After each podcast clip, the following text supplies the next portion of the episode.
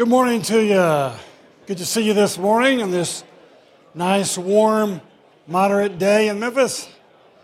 I just know next week I'm going to be the one that forgets, and I'll be right here wondering where, where you all went. And so if I'm not there right at 6:30, just realize I'm stumbling around figuring out what I just did wrong. We'll wait for you too, and some of you do it. Habits run deep. When I get going on a road, and and I go by somewhere where I normally turn left, I just turn left. I don't you know, no matter where I'm going. Uh, so I know some of us are going to end up here. If there are several of you, just go ahead and have your little Bible study right around the round table and uh, enjoy yourselves. Guys, we are finishing 1 Corinthians today. Can you believe that? Turn to 1 Corinthians 16, and let's just remember kind of what this is all about. Paul is concluding what we know as his second letter here. The first letter we don't have, and the third letter we don't have. We have the second and the fourth. So 1 Corinthians is 2 Corinthians, and 2 Corinthians is 4 Corinthians. He's already sent them one letter, and about the same time, he gets a letter from them asking them a lot of questions about sexuality and marriage, about the Lord's Supper, uh, and about the resurrection, and other kinds of things. But he had already heard some things about them that he wanted to address. He heard from Chloe's household that there are all kinds of things going on there. And we've seen through our study of 1 Corinthians that the Corinthian church was a mess. If you ever get discouraged about your church, brothers, just pick up 1 Corinthians and remind yourself of the kinds of troubles we get into. We get into all kinds of troubles. And the church can be all kind of messed up. And Paul still calls them brothers and sisters. So as long as people are repenting and trusting in Jesus Christ, uh, they can be, have all kinds of brokenness in their lives and be dealing with all kinds of ethical issues. So I, I don't know of a church uh, that's a gospel church. I know of some churches that are worse than Corinth, frankly, because they've abandoned the gospel. I know a lot of churches like that. But I, I don't know any church that believes the gospel, where the gospel is being taught, that's any worse than this church. So let us be encouraged and challenged not to give up on the church. When you say, oh, they're just a bunch of hypocrites, you're talking about yourself. Because a believer and a follower of Christ looks at this and says, okay, that church needs my help and my attention. So as long as the gospel is being held up there, then we dive in. We've seen that. So they had all kinds of problems, and at the root of it was an arrogance and a self centeredness that was causing all kinds of divisions.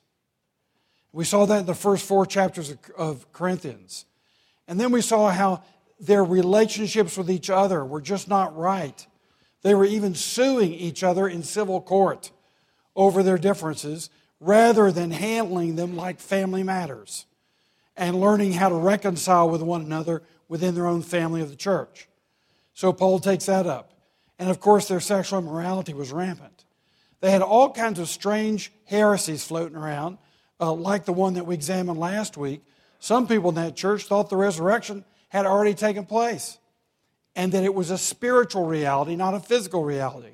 Paul says, if that's what you're hoping for, you're to be pitied more than the pagans and everybody else in the whole world. Because the Christians are the big world's idiots if we only believe in a spiritualized resurrection that kind of like spring pops up. Oh, when you meet Jesus, your life kind of pops up. No, your whole body's going to be raised one day. And that's the reason that he comes at the end of chapter 15 and he says, Therefore, stand immovable, always abounding in the work of the Lord, because you know that your work in the Lord is not in vain, because it's leading to a resurrection.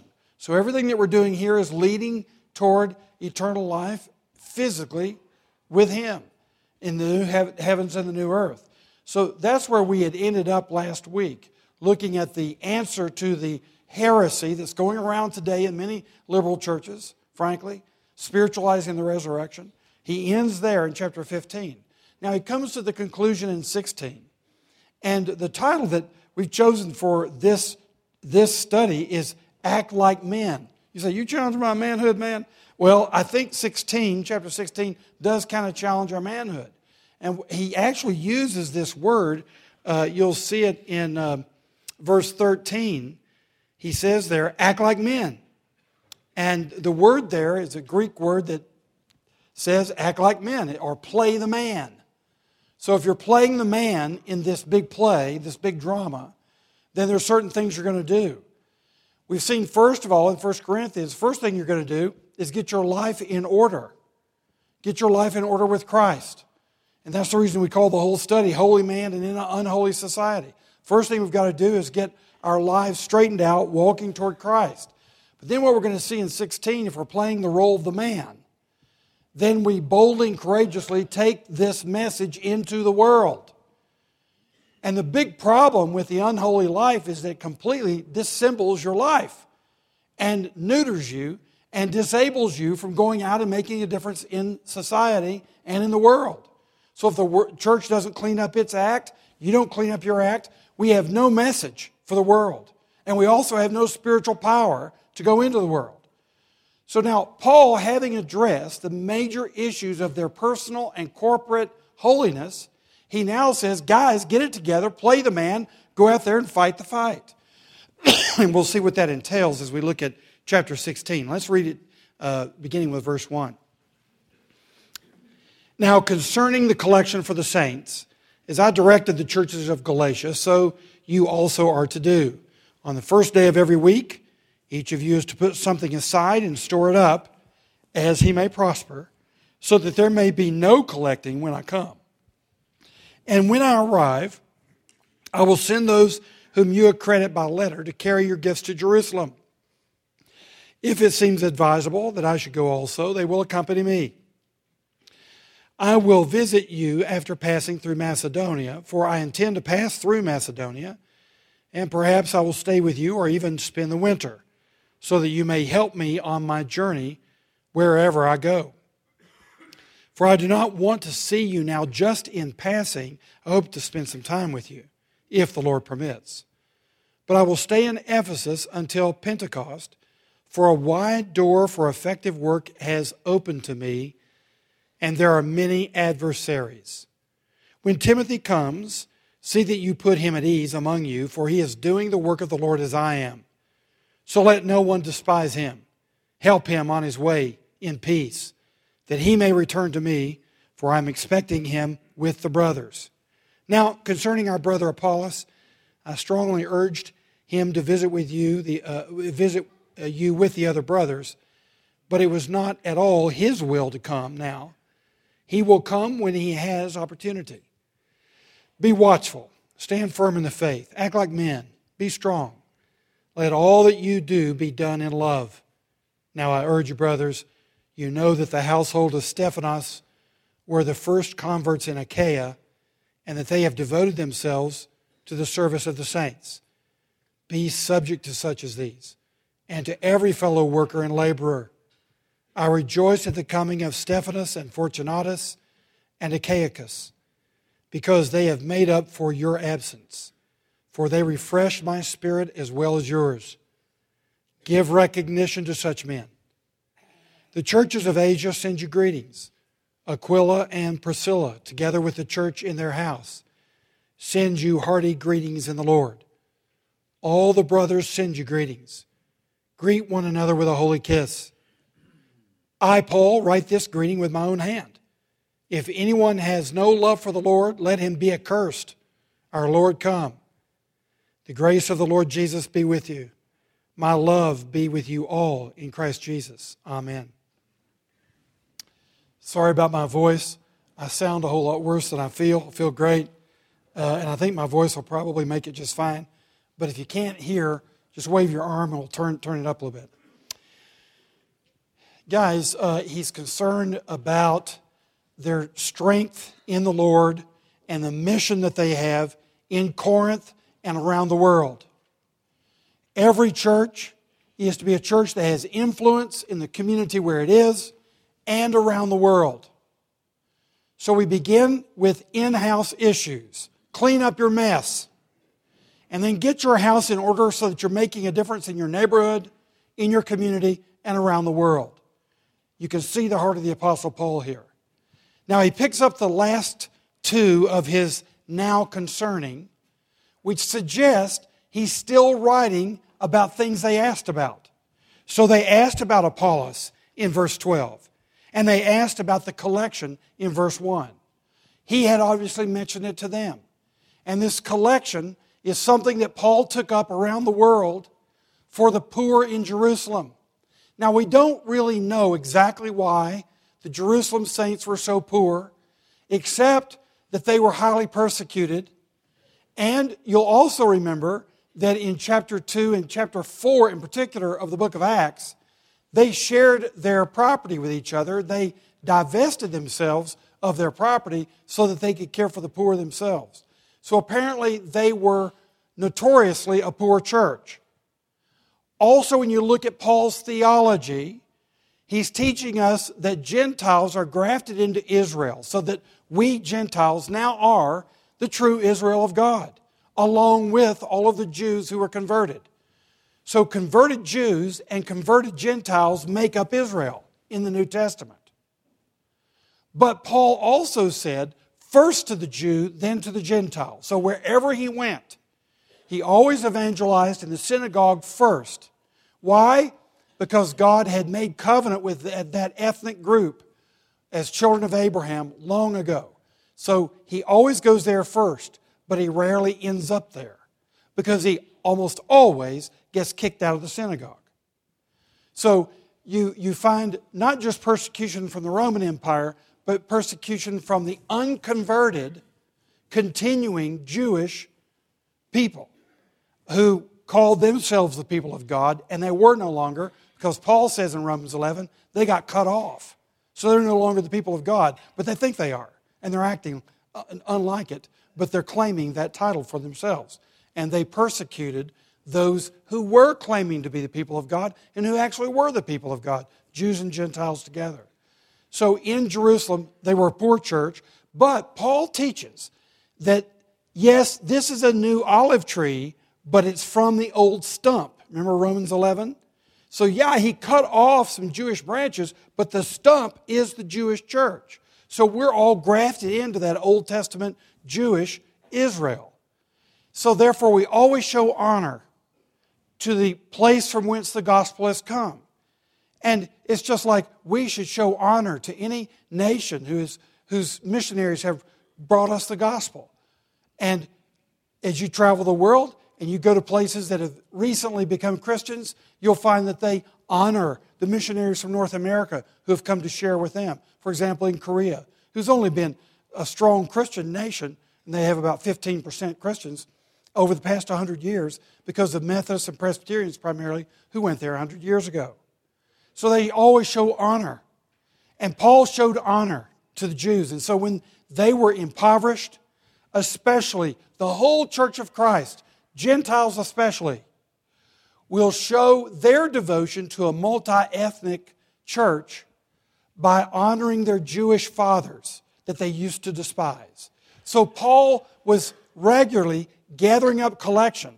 Now, when Paul would take that collection back to Jerusalem, that would be one of his primary tangible proofs that the Gentiles who were coming into the church loved their Jewish brothers.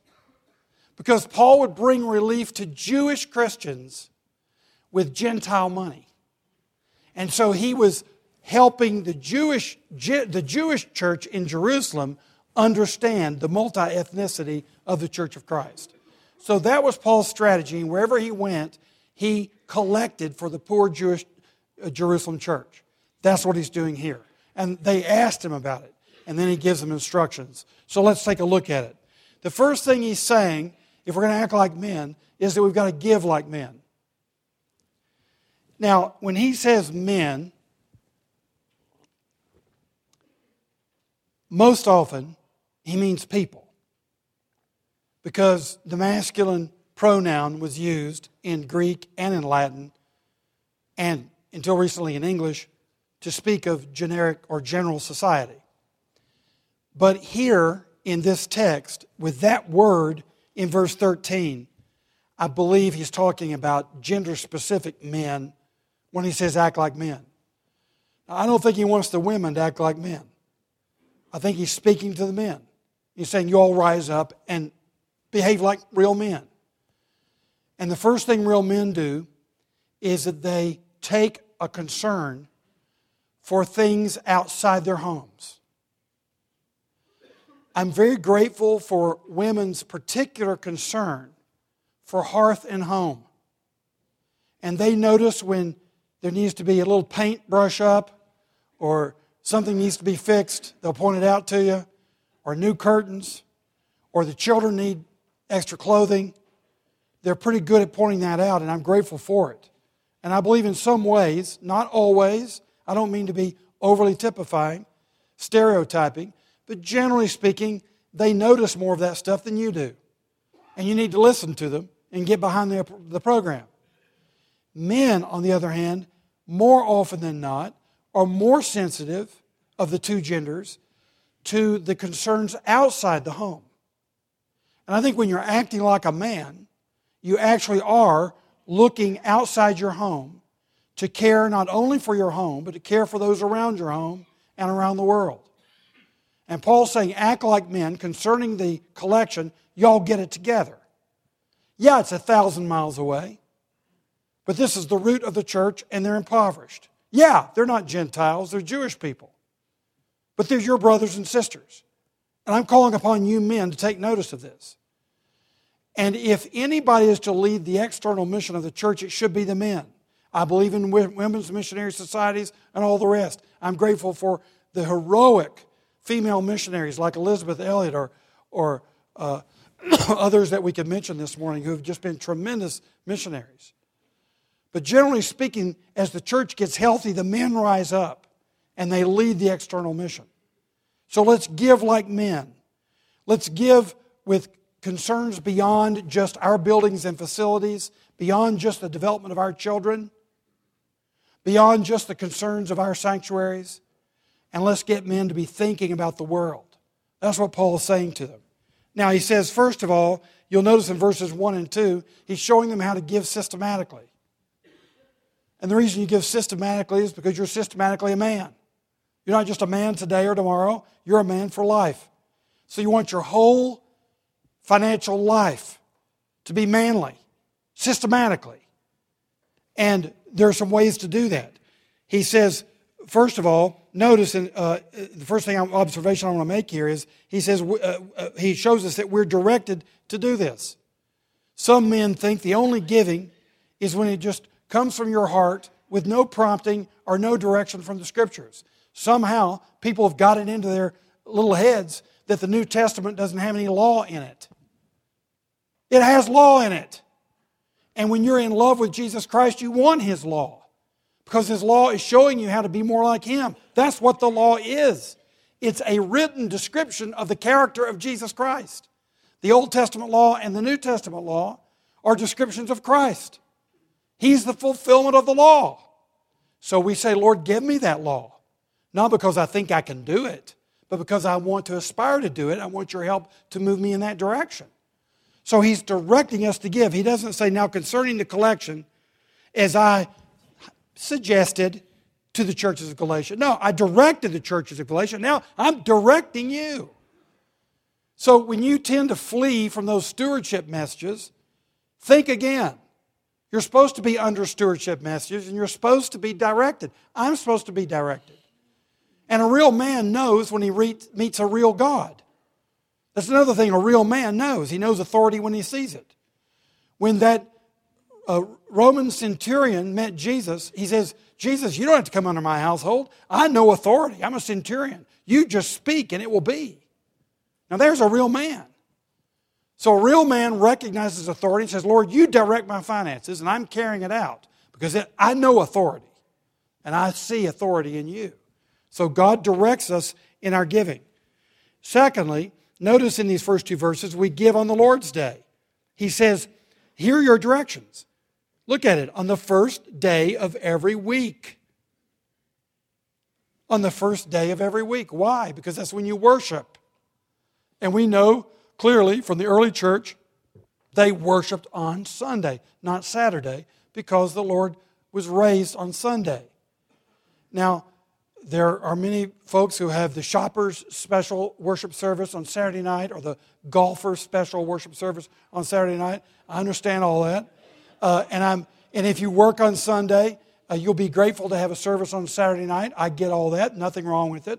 There's nothing wrong with work, uh, worshiping 24 7 all week long.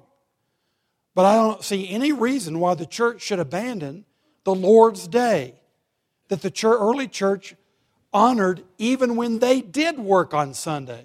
They didn't get Sunday off. First century, they're working on Sunday. So what did they do? They gathered early in the morning before work, just like we're doing today. And they had their worship service. I really am going to make it just fine. God willing. And they worshiped at night because it was on Sunday night when Jesus appeared to them in the communion. So they would often have the Lord's Supper on Sunday night. That was a work day. We get the day off. It's a wonderful privilege. Why are we frittering it away on the Lord's day?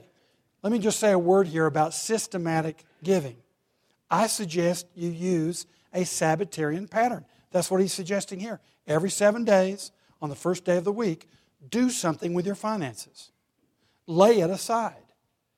Now you say, Wilson, you don't understand my income. I have no idea what I'm going to make. Do you know what you made last year? Oh, well, yeah, I, could, I can calculate that. We'll calculate it and use that number for this year.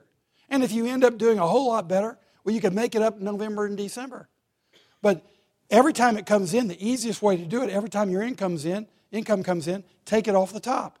Take your tithe. Tithe means 10%.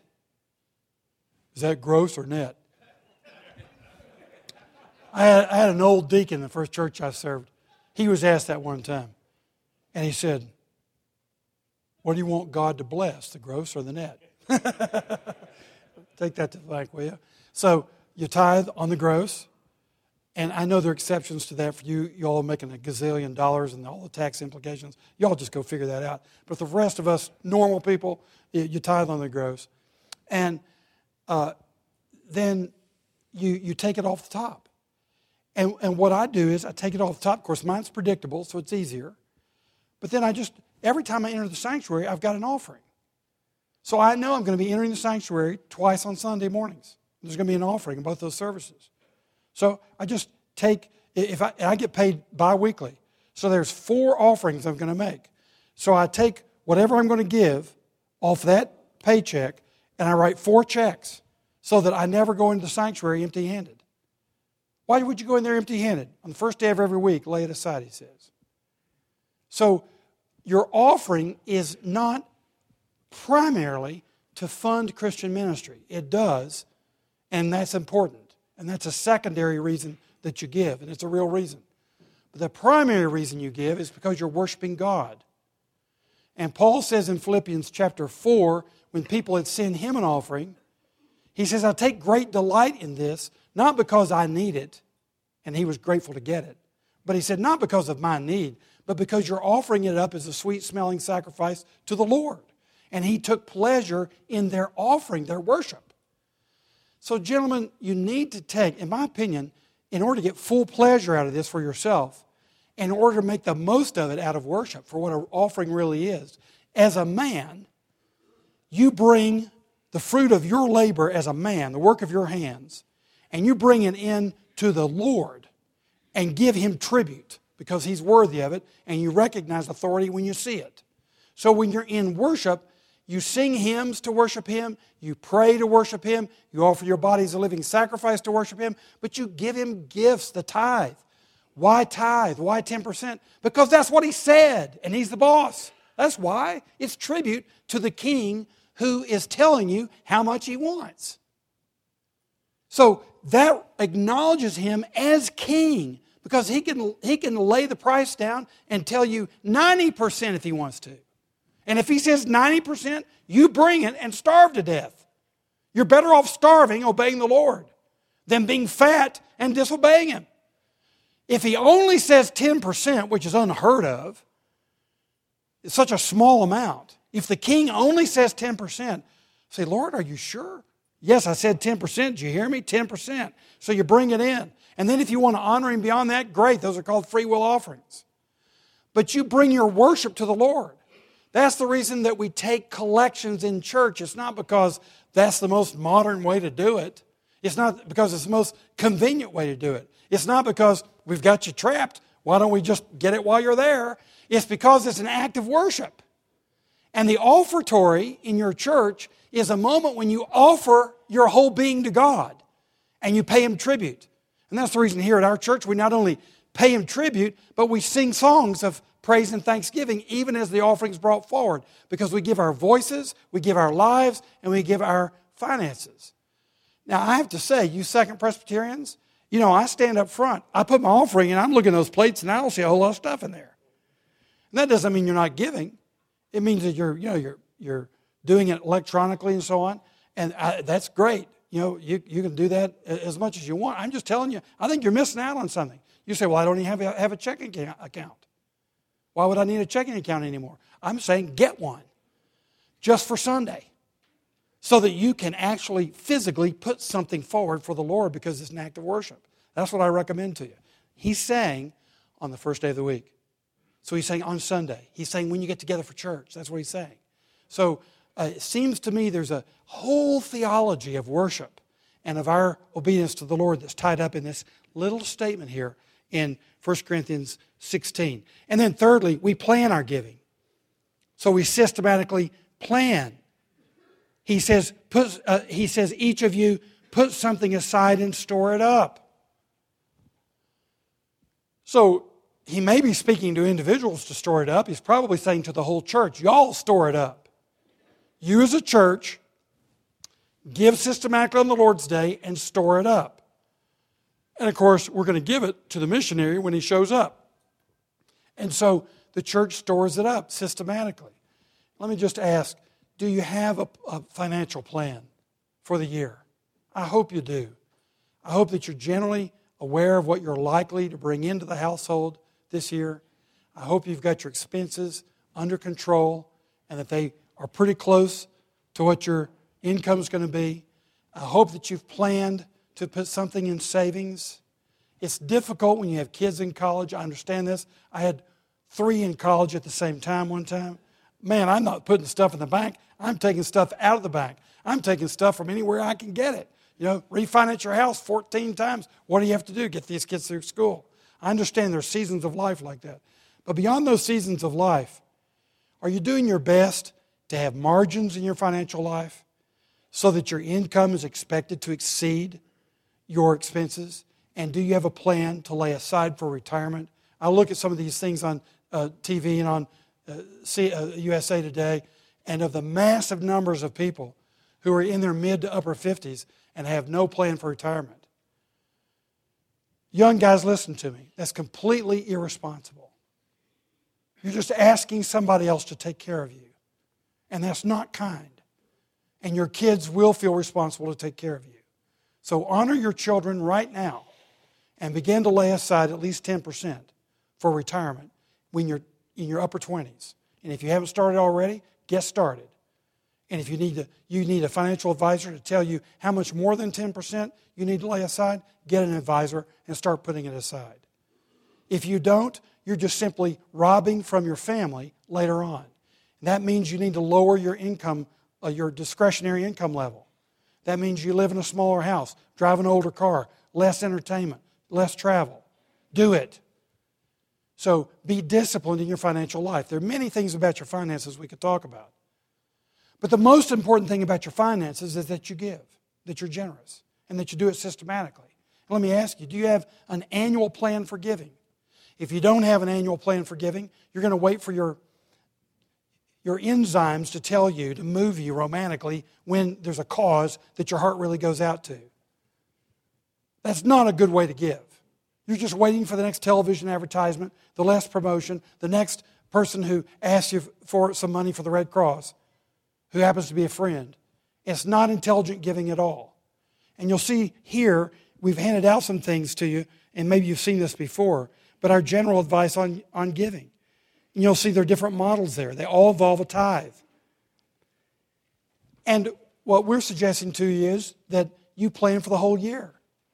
You want to give a tithe to the storehouse, to the church. That's where the tithe goes, to the local church. So you give a tithe there. If you're a mature Christian, that's, that's, those are first steps. That's a toddler's steps, is tithing. So you're not going to move toward tithing, you're going to move away from tithing, move beyond tithing. And as you grow in the Lord, you're going to give more than 10%. And then you have strategies for where you're going to give that and how you're going to give it.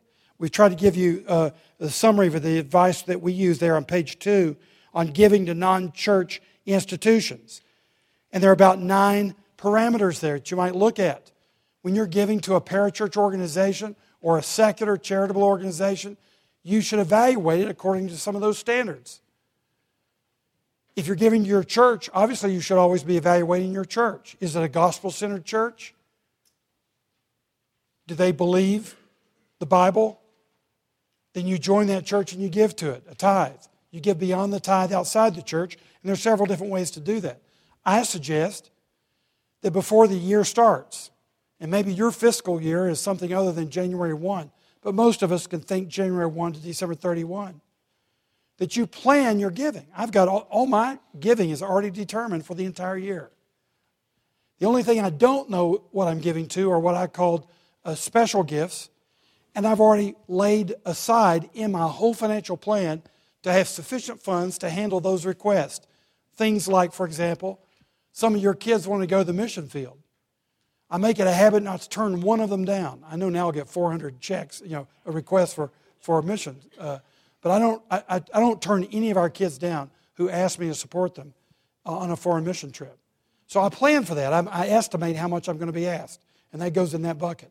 And I've got about three big buckets church in several categories there, parachurch, several categories there, and then special giving. And I can't predict what those categories are. And so, and I've got it lined out by quarter. And I know where everything's going to go. So be aggressive, gentlemen. This is the most important thing you do with your money. The most important thing you do with your money is worship God. And that's going to endure right into the new heavens and the new earth. So get it well planned. And you assess where you want to spend your money. So when someone calls me and says, We have an organization here and we want, to, want you to help with some widows. Well, I, I believe in helping widows. And so, uh, would you please give? I say two things to them. Number one, I never give on the phone. So if you'd like for me to consider giving, please send me something in writing and I'll consider it. So that's the first thing. I don't give any requests on the phone. Secondly, uh, if uh, you know if it's something that's decent, I'll say to them, you know what, my giving has already been allocated for this year. I'll consider it for 2015. Now, if it's an emergency, obviously, we all respond, tax deductible or not tax deductible. We respond to emergencies. But in your giving, please be strategic, just like you are in your business investments. In your business, you don't just somebody stop you in the hallway and say, you know what, we ought to add to this building over here. Okay, let's call the big contractor. Good heavens. You sit down on your balance sheet and your financial statements and you figure out what you should do and what you can do, what the likely returns are of that investment. Come on now. If your giving really is the most important thing you do, you put your best thinking into it. That's what he's saying, systematically. Lay it aside. And then, fourthly, he says, We give as we have received. We'll get into this more later on in 2 Corinthians in chapters 8 and 9. But we have this huge motive for giving. And the motive is we've been given more than we could ever ask or imagine in Jesus Christ. And He impoverished Himself that we might become rich. Come on now, we're following Jesus. And that's what people do who follow Jesus. They're generous. You say, Well, I've got Scottish blood in my system. Well, hello, I do too. And you say, Well, I've got some other ethnic group. I'm, I'm Dutch. Well, great for you. I'm Scottish. We're both cheap. Now let's get on with it and let's repent and get an aggressive giving plan that's systematic. That's what he's saying. Men, give like men, give systematically. Secondly, give carefully. He says, When I arrive, I will send those whom you accredit by letter to carry your gift to Jerusalem. We've already discussed this. Give carefully. And every penny should be accounted for. Paul was always very careful about this. When George Whitefield evangelized the colonies and led thousands and thousands of people in the colonies to Christ. He also raised money for an orphanage. He was careful with every penny. There was an accounting of every collection he took up in evangelistic crusade for his orphanage in Georgia. You just watch anybody, any godly man who's handling tithes and offerings. They're scrupulous to the nth degree. I'm grateful that, you know, in this very room we have Harold Ware and John Adamson who have handled our finances since I've been here. Two men who are scrupulous with every penny that people, God's people give. And that is part of our pastoral ministry. That is a pastoral ministry.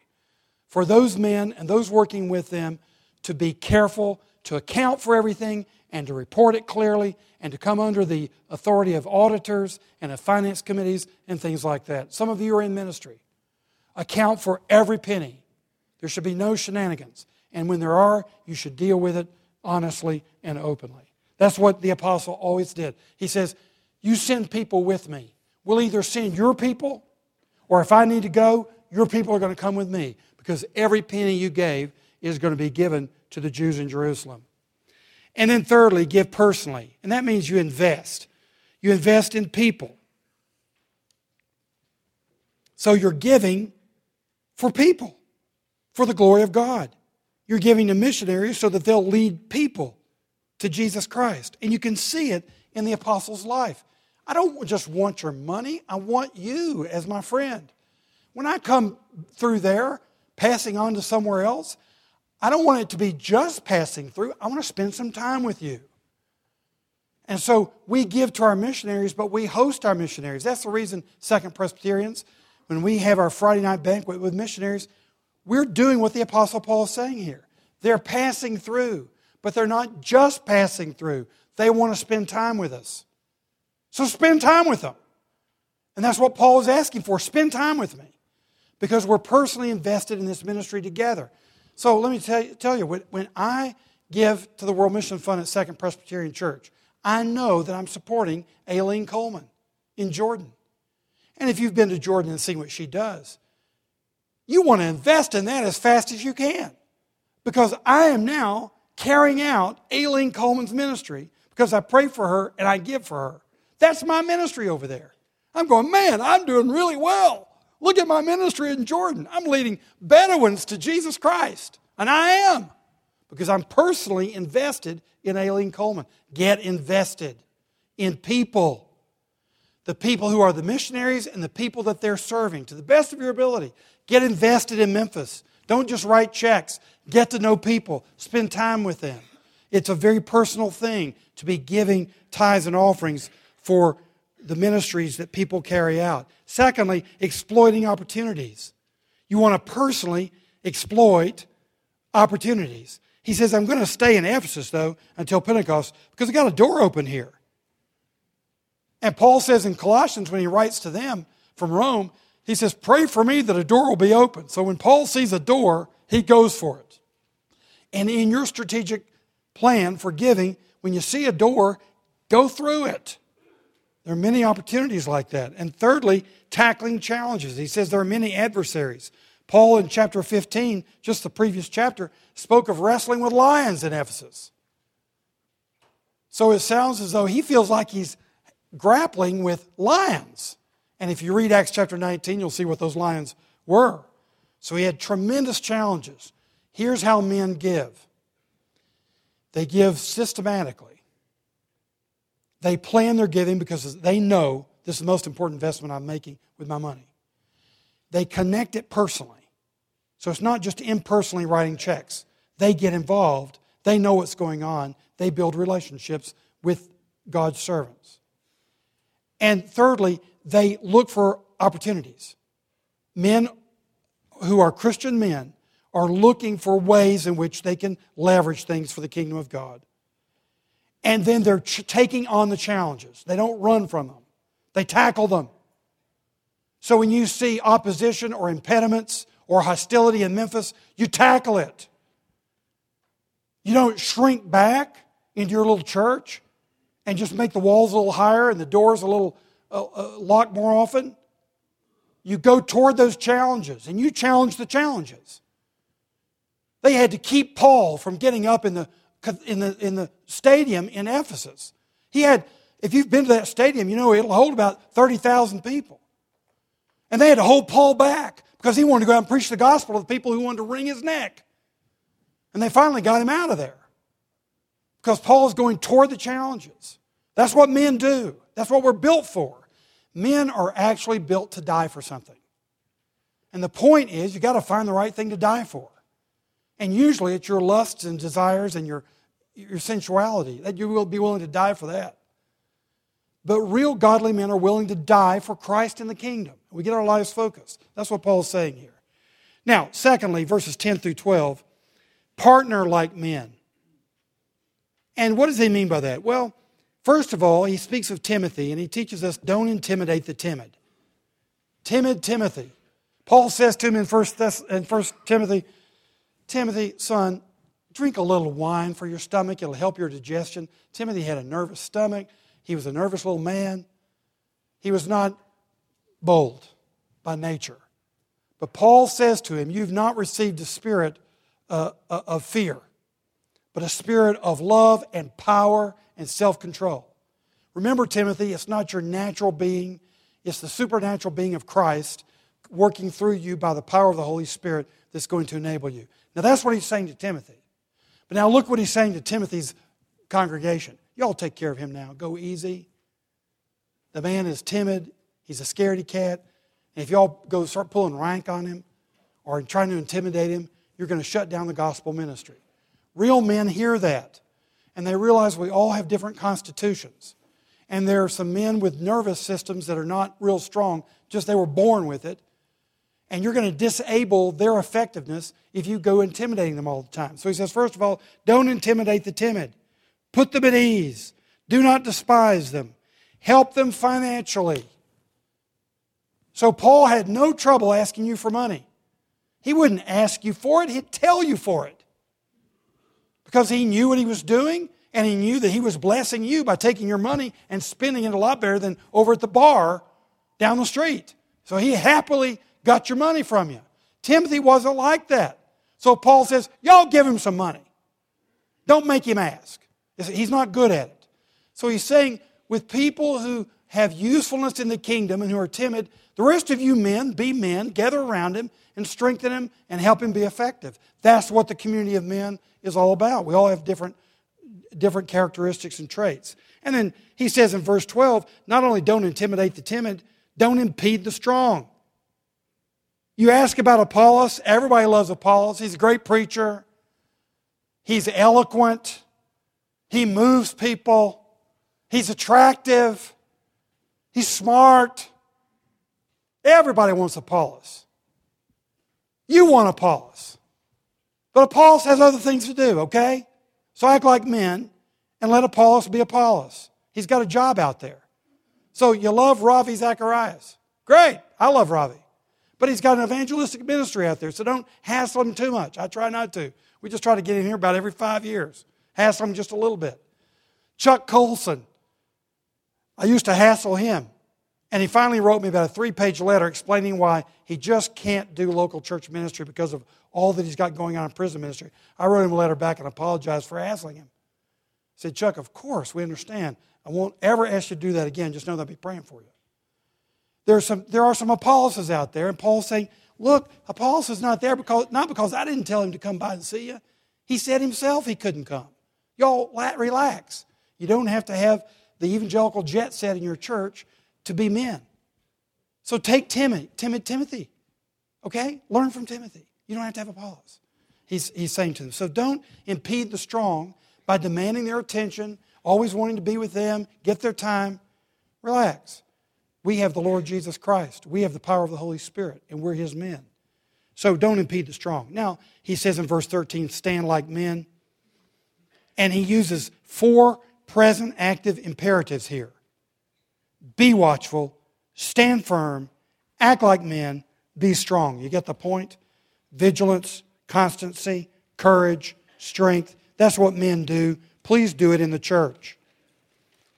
Sometimes I think men think they're supposed to turn into women when they go to church. And some of them, I think, do. And Paul is saying God made us to be men, and all that testosterone you've got is supposed to be deployed, not shut down. So deploy it on the athletic field of the kingdom of God and on the battlefield of the Lord Jesus Christ. And go into battle, go into game, go into ambitious, aggressive activity for the sake of the kingdom of God. And I do believe over, the, over my lifetime, there has been a feminization of the church. And I love women, and you know it. And so many of the leaders in our church and servants in our church are women, and we're grateful for them. But men need to act like men. And the church needs to have men who are leading and being the aggressors with respect to the kingdom of God in the world. And that's not to the exclusion of women. But men have a peculiar leadership role and an exemplary role to show the rest of the world, including all the uh, women, how important this is. So, all of those uh, traits that are listed there stand like men. Lastly, love like men. Let all that you do be done in love. We don't fight battles because we hate people. We fight battles because we love people. I don't go to war because I hate the enemy. I go to war because I love my countrymen. And so when you're acting like a man in the power of the Holy Spirit, you're doing it out of love. The people you're trying to reach who are poor or lost or lonely, and the people you're trying to protect and care for in the church who are needful of strong male leadership that serves and protects them. That's what's needed. So do everything that you do in your mission out of love. Anything that's not done out of love is not Christ centered and not honoring to Him. I don't care what you're doing. If it's not out of love, it is not Christian ministry. So notice under this, first of all, submit to those to whom we should submit. A strong man recognizes authority. I noticed when, when Peyton Manning's interviewed about his team, anytime it touches on a team issue, he defers to John Fox. Peyton Manning obviously has enormous authority, but he, he recognizes authority, his own and other people's. And so a man who's really acting like a man is one who knows authority when he sees it, and he's quick, not slow, quick to submit to all legitimate authorities over us. Secondly, he gives honor. And Paul says to them, Look, these guys, Stephanas, Fortunatus, Achaicus, they're probably the ones who carried Paul's letter. So they were runners, mailmen. He says, you, you show recognition for people like this. So if you're on a, on a church board, or you're a pastor, or a leader in your ministry, be sure you're recognizing the servants in the church. Corporately, as a board, and individually as leaders. You're recognizing them, giving them honor. And when you give honor, you're taking honor away from yourself. And you're explaining that this is not your organization, this is not your success, it's God's success working through these people. And that's the reason sometimes we don't encourage, it's just pride. And then, thirdly, connect. Connect, connect, connect. He said, The churches of Asia send you greetings. Your good friends, Aquila and Priscilla, together with those who are meeting in their house, they send you greetings. All the brothers send you greetings. Everybody's greeting you. Receive those greetings from far away. You have brothers and sisters. So men connect internationally with the church everywhere. Connect with it. And then he says, greet one another with a holy kiss. So what's the comparison to that? A handshake, maybe a light hug, but you connect with people at church. Real men are not loners. Real men, they may have a tendency toward lonership, but they connect. How sad it was. I just recently saw a documentary on Johnny Carson.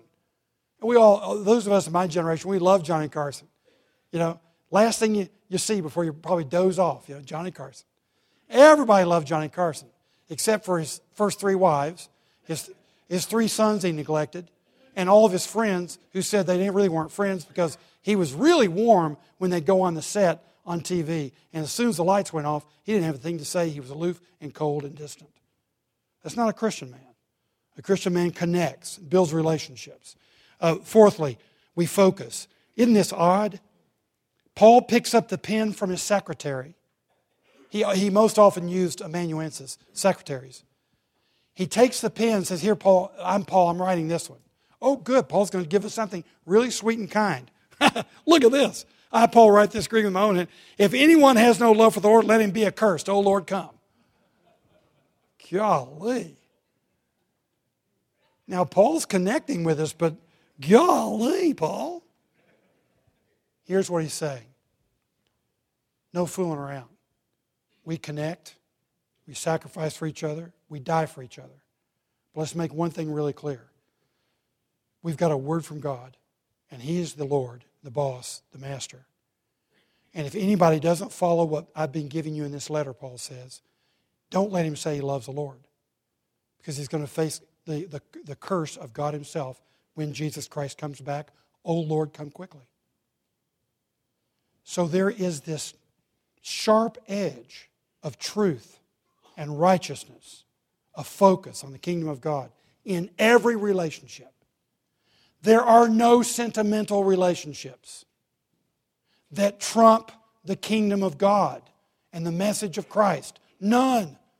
Not your marriage, not your kids, your grandchildren, your favorite friend. Nobody sentimentally trumps the kingdom of God and the business that we're about.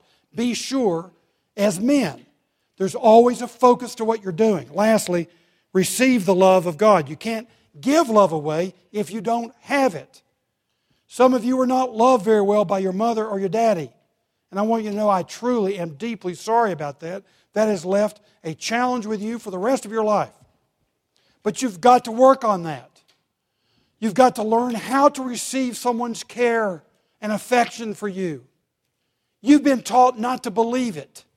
You've been taught to question it, not to trust the love that's given to you. And Paul is saying, Look, the grace of the Lord be with you. And then he says, I love you. Can you believe that? I love you.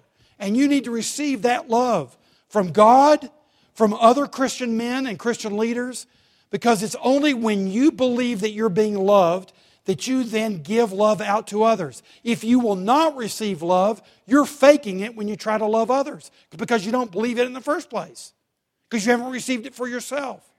If you need psychological counsel, please get it at the Christian Psychological Center. If you need pastoral counsel, please get it with some of us. But open your heart to being loved by the gospel of Jesus Christ. He laid down his life for you. He was the greatest man of them all. And he loved you. You've got to receive that as your claim to fame. Now you're ready to be a real man. And only then. You can't do it unless you receive those last sentences in the gospel according to Paul in 1 Corinthians. Let's pray. Father, thank you for this great letter that we have studied. Thank you for the things that we've gleaned from it. Help each one of us to be holy men in an unholy world and to stay holy in it, all for your glory. We pray in Jesus' name. Amen.